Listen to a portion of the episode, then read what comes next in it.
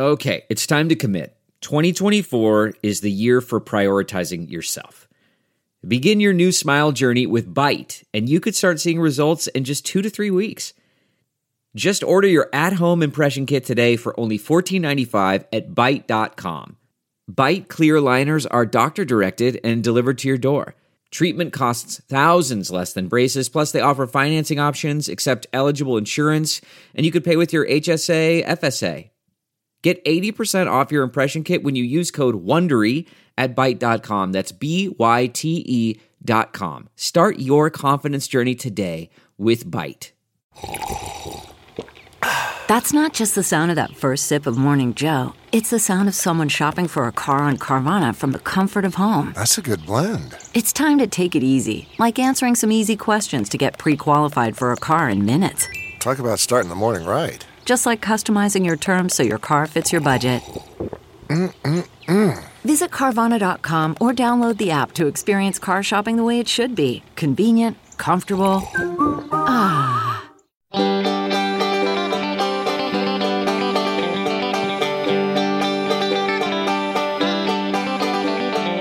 Welcome to the Caixin Sinica Business Brief, a joint podcast from the China Project and Caixin Global.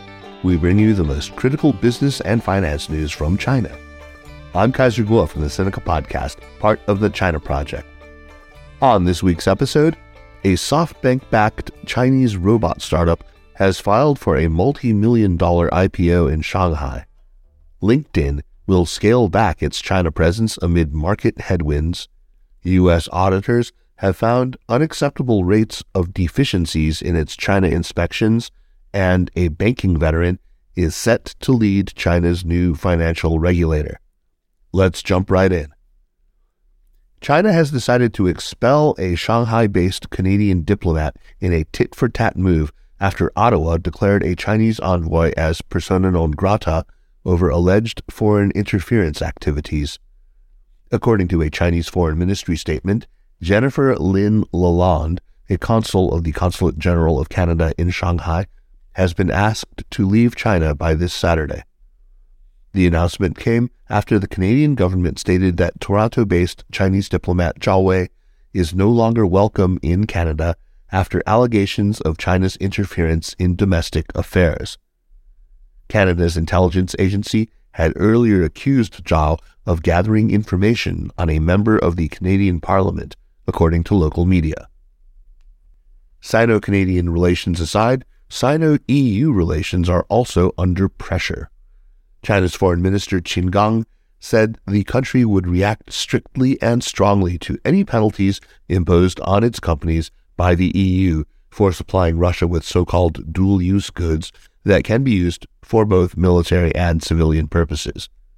The EU's executive arm has proposed extending strict trade restrictions to several Chinese companies as it tries to crack down on firms supplying the Kremlin with banned goods and technologies that have aided its war machine in Ukraine. Qin said China does not deliver any weapons to crisis nations or crisis regions. He also warned against disrupting what he called the normal exchange between Chinese and Russian companies. Let's turn now to the business sector. SoftBank backed Chinese robot startup Jaka Robotics, its Chinese name is Jieka Jiqiren, plans to raise 750 million yuan, or slightly over 100 million US dollars, in an IPO on Shanghai's NASDAQ like STAR market. The Shanghai based company said it plans to use more than 400 million yuan of the proceeds to produce smart robots and some 300 million yuan to build research and development centers. The remainder will be used to supplement working capital. Founded in 2014, Jaka makes collaborative robots known as cobots, which are meant to work alongside humans in various industries ranging from car manufacturing to logistics. In the first half of the year, Jaka raised around 150 million US dollars in a Series D funding round, drawing investors including the SoftBank Vision Fund 2 and Singapore's state owned investment firm Temasek. Moving on to the latest in U.S. internet firms retreating from China. LinkedIn will significantly downsize its business in China, citing fierce competition and a challenging macroeconomic climate. The company said this week that it will shut down its local jobs app in China in August and cut 174 positions in the country. In an email to employees, CEO Ryan Roslansky said the company will focus its China strategy on assisting companies operating in the country to hire, market, and train abroad. LinkedIn joins other U.S. internet companies, including tech giant Amazon and rental platform Airbnb, to scale back operations in China. Coming up next, let's look at the development of the U.S. China audit episode. According to the results of its week long review, the U.S. audit watchdog found unacceptable rates of deficiencies in its inspections last year of audits of U.S. traded Chinese companies. The U.S. Public Company Accounting Oversight Board, or PCAOB, said it examined eight audits conducted by PwC in Hong Kong and KPMG Huazhen on the Chinese mainland. It turned up significant shortcomings in 75% of the audits by PwC and in all of those by KPMG Huazhen. Under PCAOB rules, accounting firms will have up to a year to rectify deficiencies identified by the regulator. The regulator carried out the inspections under a landmark agreement to resolve a long standing dispute between China and the U.S. The dispute is over access by American authorities to audit work papers for Chinese companies whose shares trade in the U.S. It was the first time American officials got complete access to accounting records of Chinese businesses following more than a decade of tough negotiations. Let's wrap up today's business brief with a much anticipated leadership appointment. Li Yunze, a seasoned banker and current vice governor of Sichuan province, has been appointed to lead China's newly established national financial regulator. Li, 52, has been named Communist Party chief of the State Administration for Financial Regulation which is responsible for overseeing all sectors of the financial industry, excluding securities. His main task will be to maintain stability and curb risks in the country's vast financial sector. Li is a veteran in the industry with more than two decades of experience in two of China's big four state owned banks. Let's turn now to Kelsey Cheng, reporter for Caixin Global and co producer of this program. Hello, Kelsey, and welcome back to the show. Hello, Kaiser.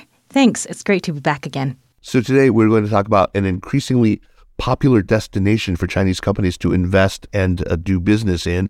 Yes, and, and we're not actually talking about Singapore or even Hong Kong. Yes, that's right. We're talking about Saudi Arabia. Aha.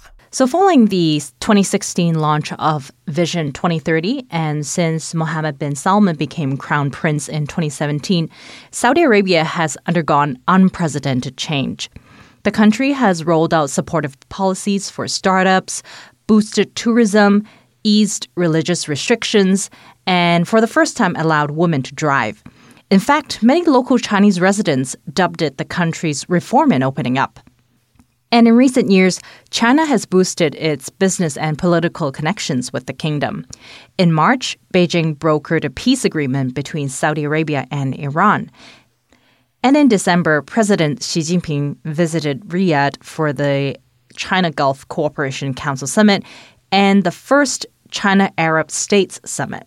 That month, Saudi and Chinese companies signed a total of 34 investment deals spanning across sectors including green energy, IT, cloud services, transportations, and medical care.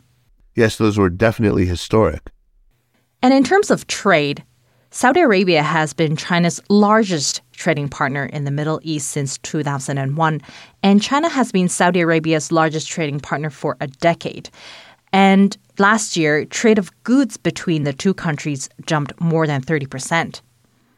The pandemic definitely helped spur demand, particularly in areas including e commerce, fintech, and uh, so called last mile delivery. At the same time, there is a growing gap in China's capital markets as tensions between the US and China worsen. Investment from US dollar funds in China has fallen rapidly, and as a result, some Chinese investment funds and businesses seeking to raise capital have suggested that money from the Middle East could help fill the hole.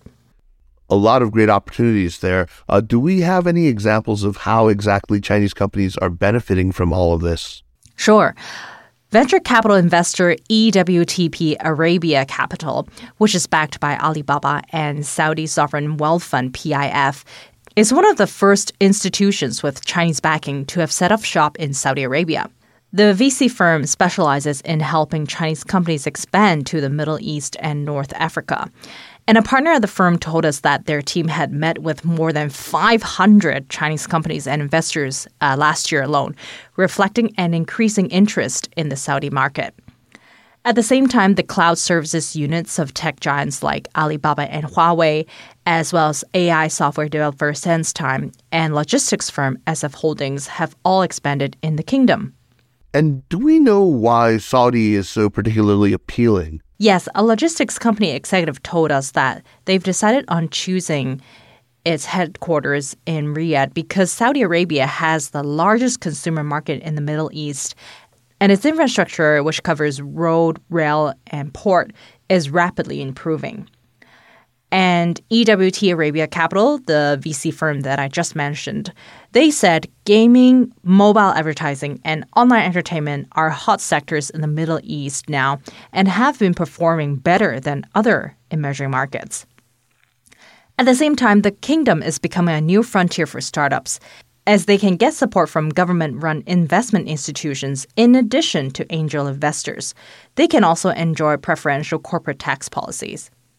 One director at another VC firm said Saudi Arabia has achieved in the past three years what other regions might take 10 years to accomplish in terms of fostering an entrepreneur friendly business environment. That's very impressive. And I trust investments have been flowing in the opposite direction as well.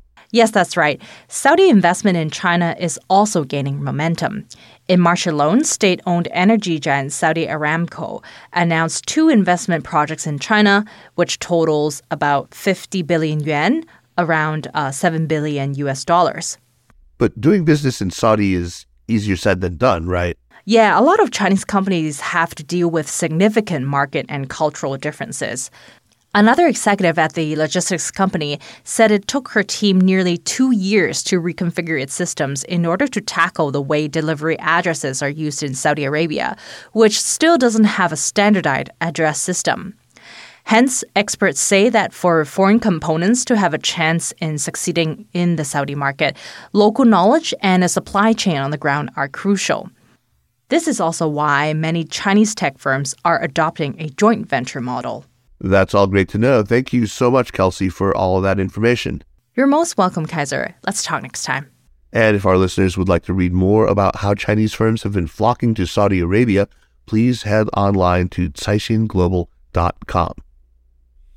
And that's it for this week. Thanks for listening. The Caixin Sinica Business Brief was produced by Kaiser Kuo and by Lin Jinbing, Bertrand Tio, and Zan Wang at Caixin Global. Special thanks to Li Xin of Caixin Global. Thanks to Spring and Autumn for the music. Check out some of the other great podcasts on the Sinica Network, like the amazing China in Africa podcast and Strangers in China. And for daily news and views, make sure to subscribe to Access from the China Project. Again, thanks for listening, and we'll see you next week. Take care.